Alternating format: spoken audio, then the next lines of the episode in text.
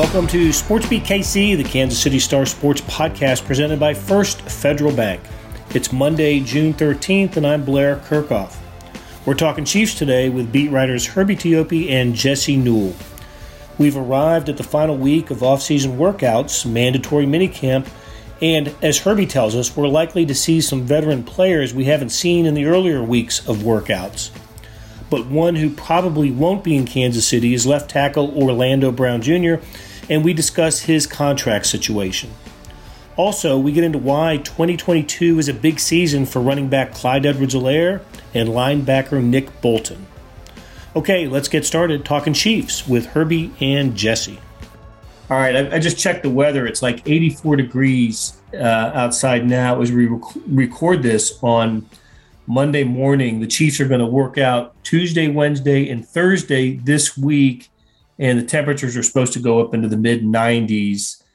Little unseasonably warm. They'll stay outdoors though, won't they, Herbie, for this?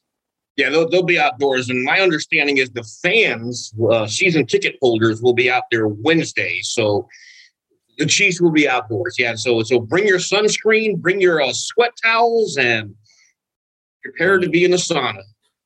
Yeah, bring your water for sure. Um, you know, it's funny, Herbie.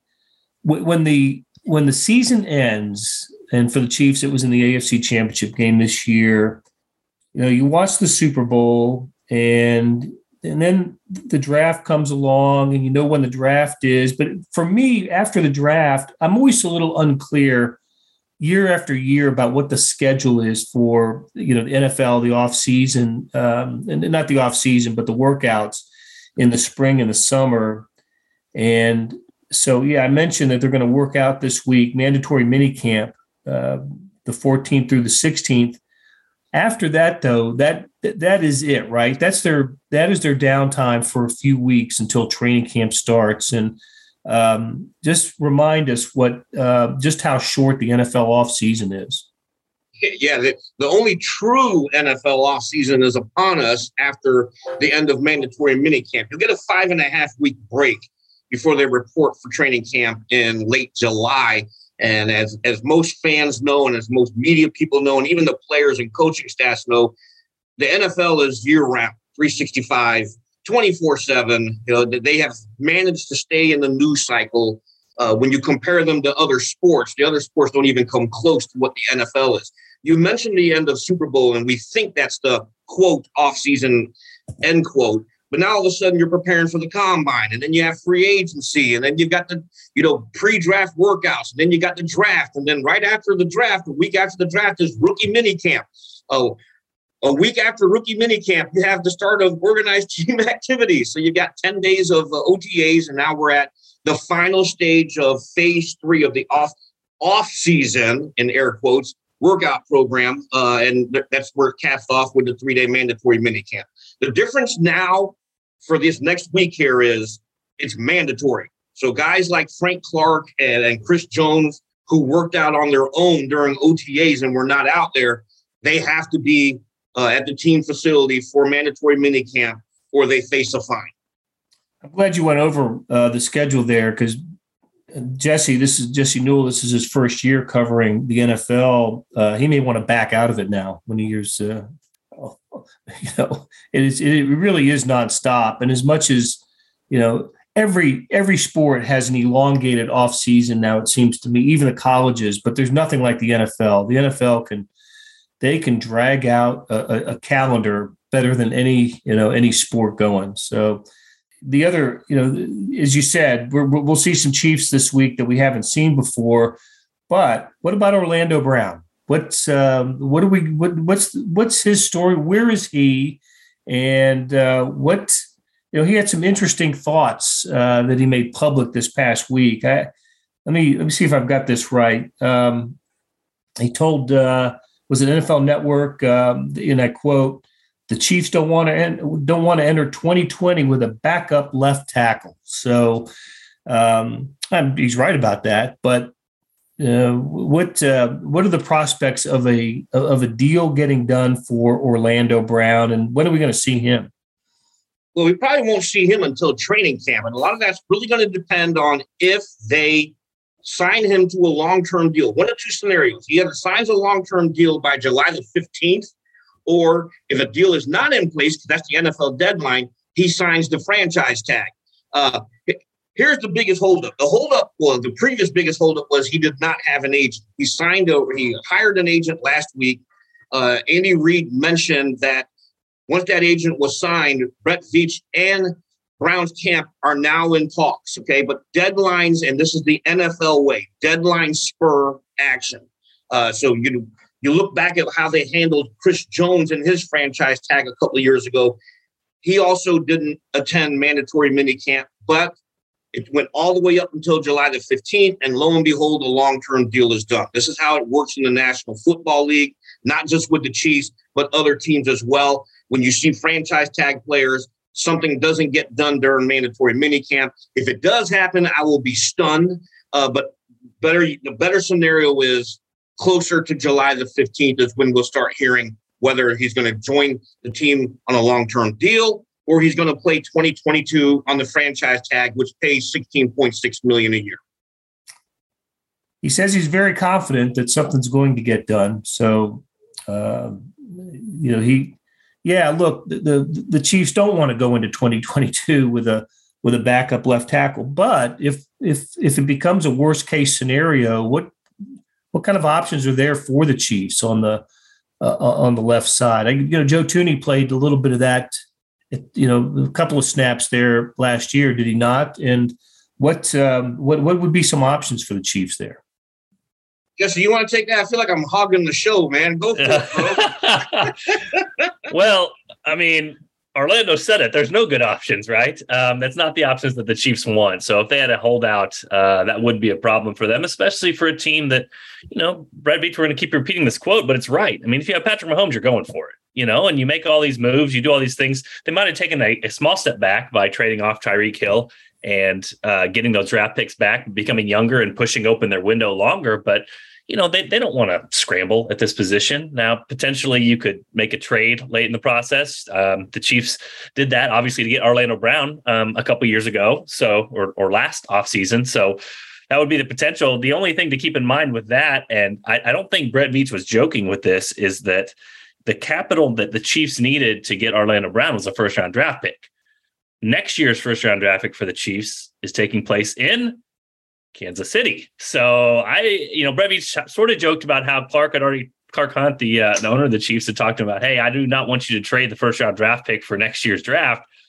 I don't think that's really a joke. I think the Chiefs uh, want their fans to be there for a first round draft pick. I don't think they want to be like the Raiders were this past year, where their fans were just kind of waiting there in Las Vegas to see their team pick and had to wait a couple rounds to see it. So he's right. There are no good options, but Herbie mentioned this. I mean, even if the two sides don't come to a deal, he can play on the tag. And if he plays on the tag, then obviously um, that pushes this thing down the line a little bit and potentially both sides benefit from it. Orlando Brown could then maybe play like the best left tackle in the NFL. And if he does, then maybe this will just be a one year marriage again for the Chiefs and him, and both sides get what they want out of it. But, uh, you know, his words maybe weren't taken that well by Chiefs fans and people out there, but he's not necessarily wrong. The Chiefs did not make all these moves in the offseason to uh, get to training camp and not have a left tackle. So it seems like a deal will get done. I would, or at least some sort of arrangement will get done, and, and that he'll be playing for the Chiefs at left tackle because uh, both sides really don't benefit much if he doesn't play for them. Here's here's something interesting about this as well because Orlando Brown has not participated in OTAs. So he missed 10 days. And, and again, I don't expect him to be out there for minicamp because he's not under contract. So he technically he has an excused absence. But what the Chiefs have done is given them an opportunity to look at two specific players. Geron Christian, who they signed from uh, who signed a one year contract during free agency. He brings experience. This is a guy who's played uh, with the Houston Texans and I believe the Miami Dolphins. And then you've got Roderick Thomas, or excuse me, Johnson, another guy who has experience. This is a player over the last three seasons uh, played for the Houston Texans. So, you know, you have to identify that swing tackle. Uh, Andrew Wiley projects as your right tackle, but with Orlando Brown not here, you got you know you you have the opportunity to see what Christian and uh, Johnson can do if they have to be that guy in the event Orlando Brown's not there. But that's the worst case scenario. You want Orlando Brown for the start of the regular season.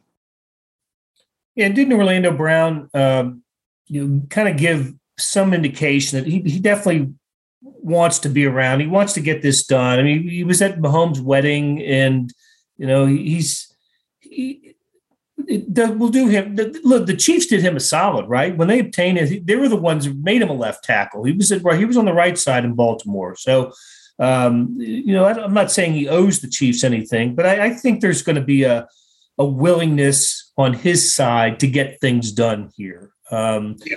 it, it's it's I think it's it's it's going to happen. I'm not saying I'm, I'm usually confident that these things will get done. It just sometimes they they take a little longer than fans would like. And I'm trying to think in recent memory um, when something like, you know, you go back to last year, you know, Tyrann Mathieu was in this position of, uh, in a similar position, just when it came to, you know, signing an extension to his deal, and it never did get done. And of course, Tyrann Mathieu's gone.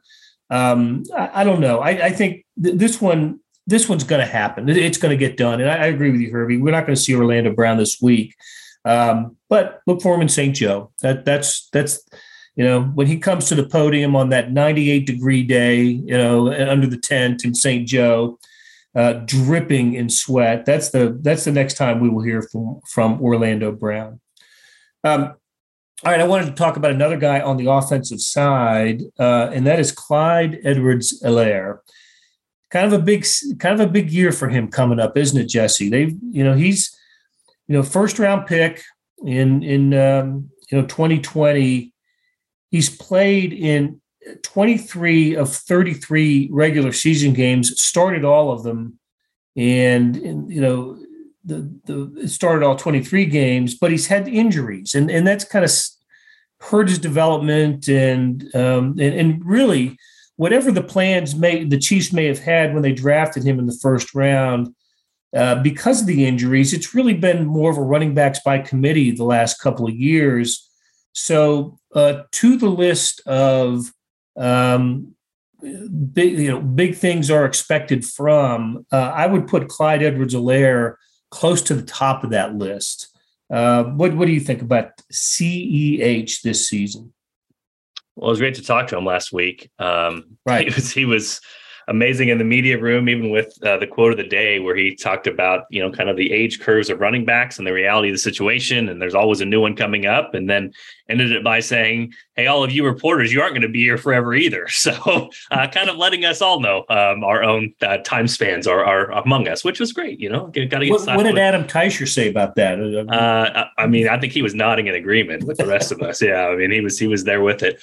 Um, yeah. So two things with CEH. Um, you know, and, and first off, I want to say everybody go check out Sam McDowell's uh, great piece on him from this weekend because it kind of summarizes the situation really well, including talking about his rookie deal and how after this season, the Chiefs will have to decide whether they want to take up the fifth year option on CEH, which makes this an important year for him with the Chiefs. Uh, the the two things though to me, if you're looking at this just statistically, the Chiefs were a really good run blocking team last year, uh, and that partly goes to credit to the offensive line, whether it was Creed Humphrey and Trey Smith blowing guys off the ball, Orlando Brown, the aforementioned guy.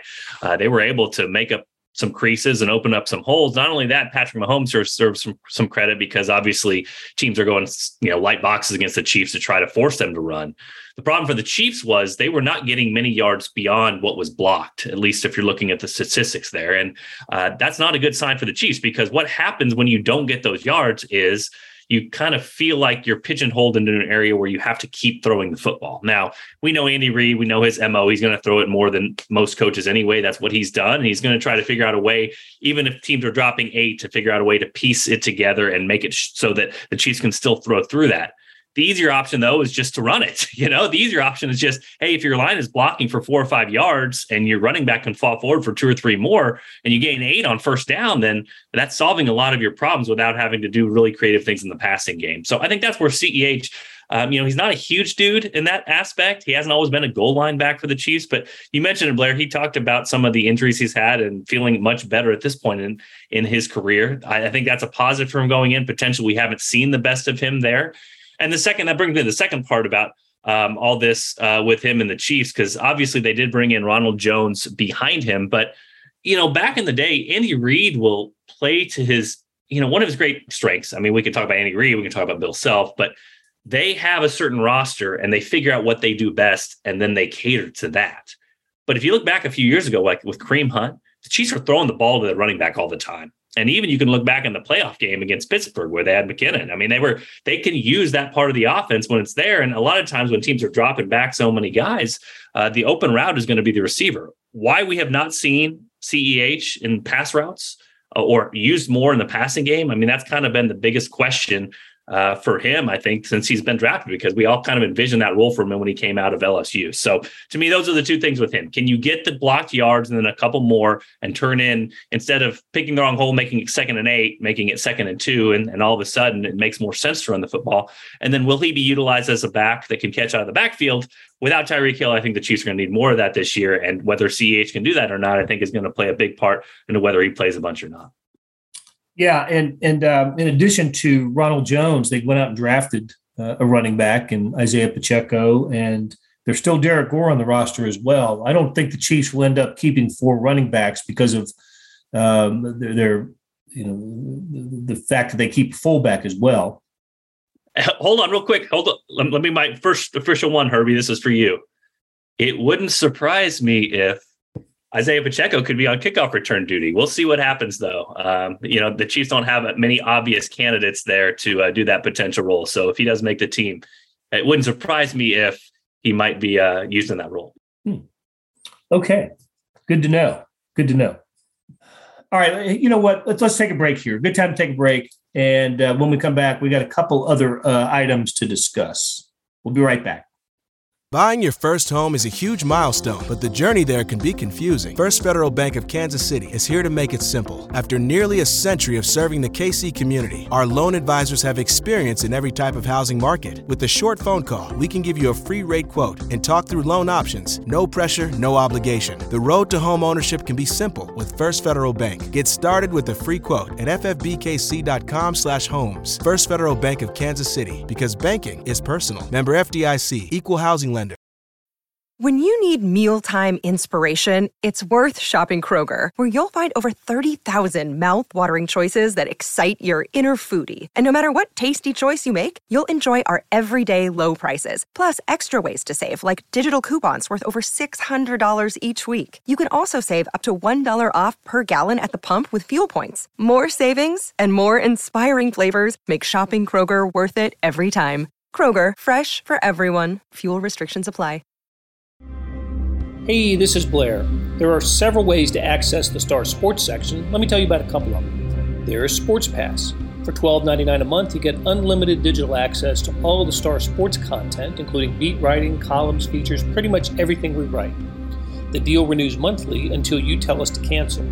For $159.99 a year, you get everything the Star has to offer digitally, including sports and the e edition go to kansascity.com and drop down to the bottom of the page where it says Start a Subscription for more information. Your support has never been more important. As always, thanks for reading and listening. We're back on SportsBeat KC talking Chiefs with beat writers Herbie Teope and Jesse Newell. And uh, I had Clyde Edwards-Helaire on the list of players for which we will expect big things from in 2022.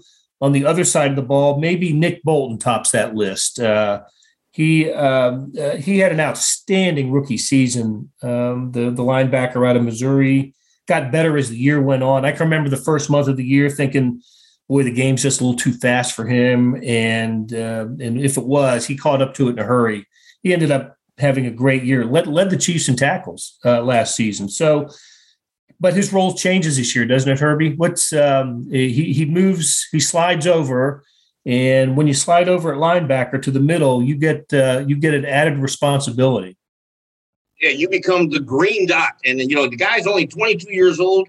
He steps in and fills the role that Anthony Hitchens played last year, and then you think about that defense uh, over the past couple of seasons.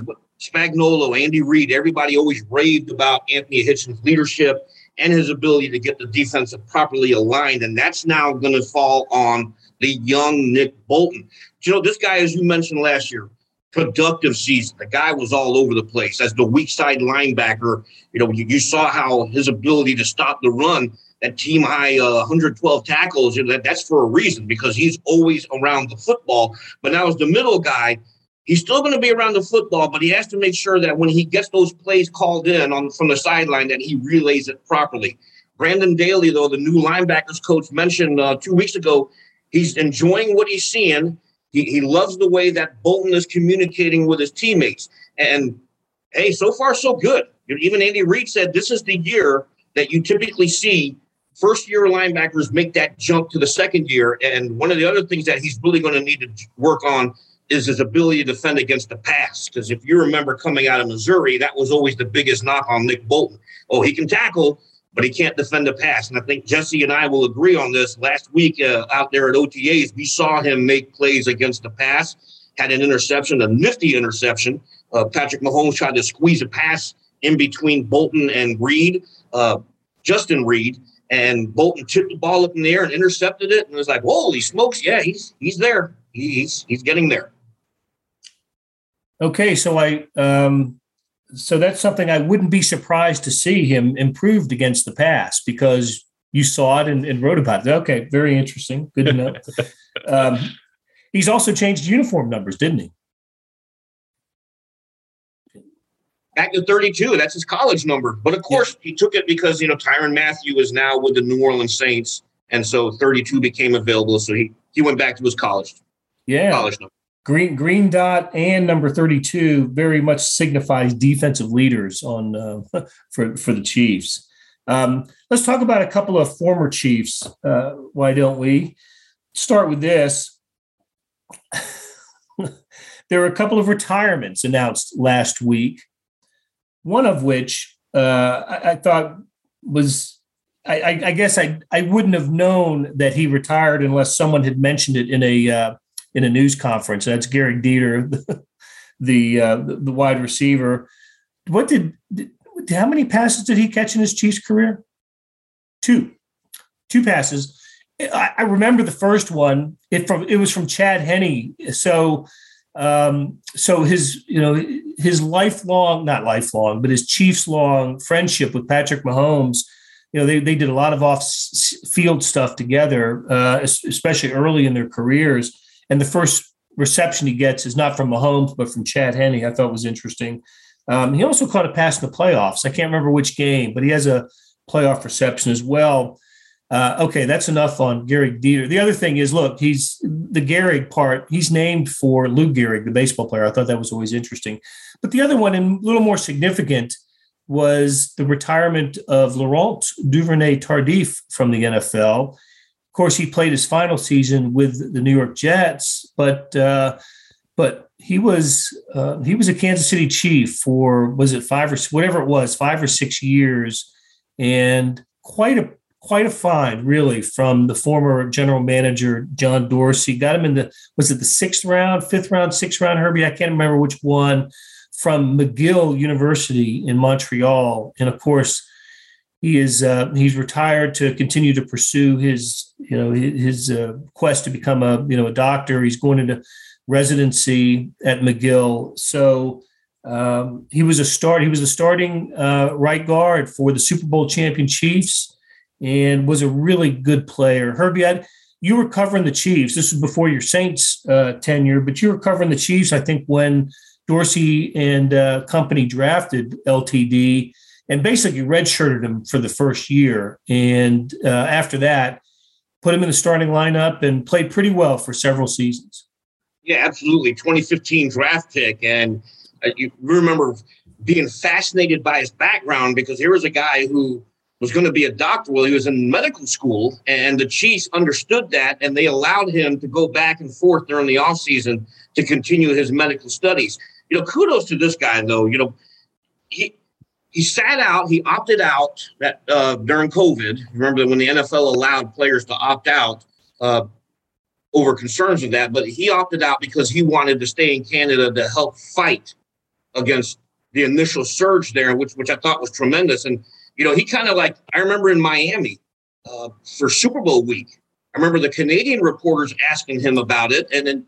And I think that's the first time I ever heard of COVID. When you know Laurent Duvernay Tardif was was like warning people at the Super Bowl, hey, this this is coming and this is going to be serious. So, you know, he, he was right. But kudos to him. You know, great NFL career, the, the ability to balance both. And now he's in residency, and you know he's gonna he's gonna thrive there. Yeah, real quickly, just to be official, official here. Uh, the reports I've seen, unless you've seen something different, Blair, is that uh, it's pause for now. It's not retirement. So he's still 31. He says he's going to get the residency. That should happen in September when he will reevaluate. I would sure think once you get the residency that uh, that will take precedence over the rest of your life and you will move on from there and he'll take on that different challenge. But uh, I'm not sure LDT would love us telling, saying, telling everybody he's retired because it looks like technically he is leaving that option on the table. It doesn't seem like an option he's going to take, but um, to be officially official, not officially off of the NFL market yet he's retiring. Good God, man, good, yeah, you leave the game for uh, to do this. You're you're not coming back. Um, but uh, salute to him. Uh, was uh, really enjoyed talking to him in the locker room, and uh, he he was um, uh, always you know j- just a great teammate and a and a terrific person to to get to know a little bit.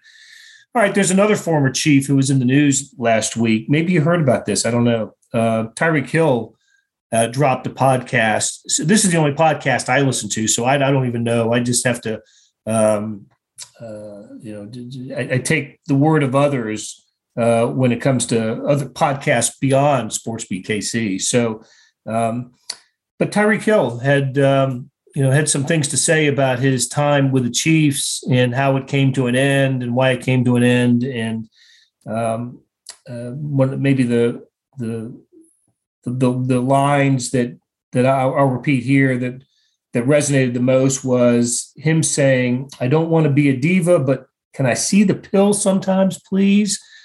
Uh, as if he wasn't getting enough action um, for the Chiefs. Now he had a career best 111 receptions in in by far a career best. I mean, maybe 20 more than his previous high, something like that. And um, I, I, don't, I really don't know where that's coming from. And you know, said he would have signed for less than the, you know, the Davante Adams contract. That ain't ha- that wasn't true. So, what a, uh, you know, why can, can can you not appreciate the, you know, your time in Kansas City and you know, and and, and move on to the Dolphins, have a, you know, you know, you know, help to it become a good quarterback and help the Dolphins become a playoff team.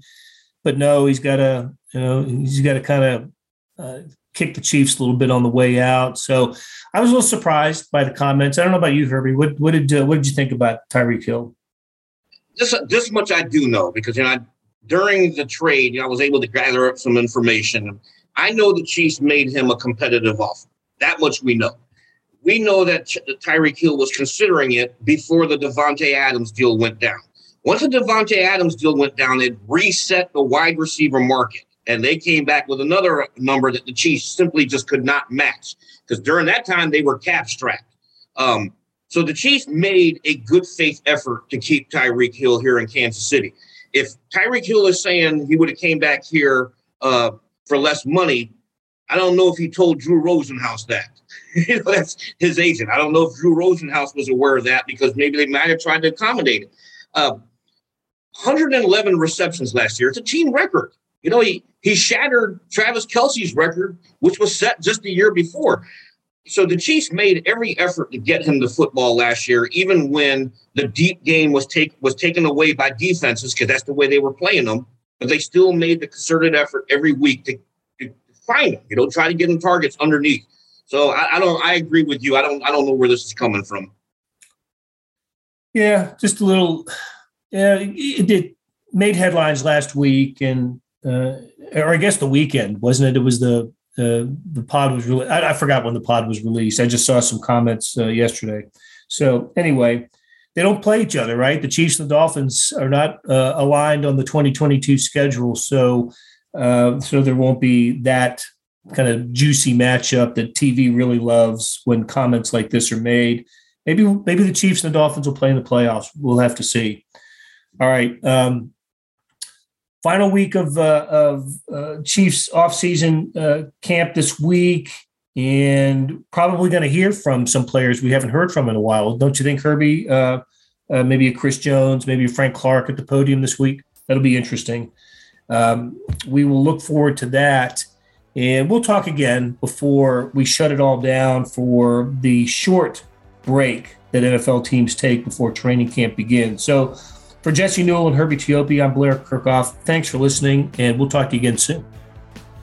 That'll do it for today. Thanks to the SportsBeat KC production staff of Monty Davis, Randy Mason, Jeff Rosen, and Chris Fickett. Also, a shout out to our sponsor, First Federal Bank. Their website is ffbkc.com. Tip of the cap to Herbie Teope and Jesse Newell for sharing their insights on the Chiefs. Today's morning sports edition had stories and features on the Royals, Mizzou, KU, plus coverage of the NBA Finals, the weekend in auto racing, and much more. Go to liveedition.kansascity.com for more information. Thanks for listening, and we'll be back soon with another Sports Beat KC.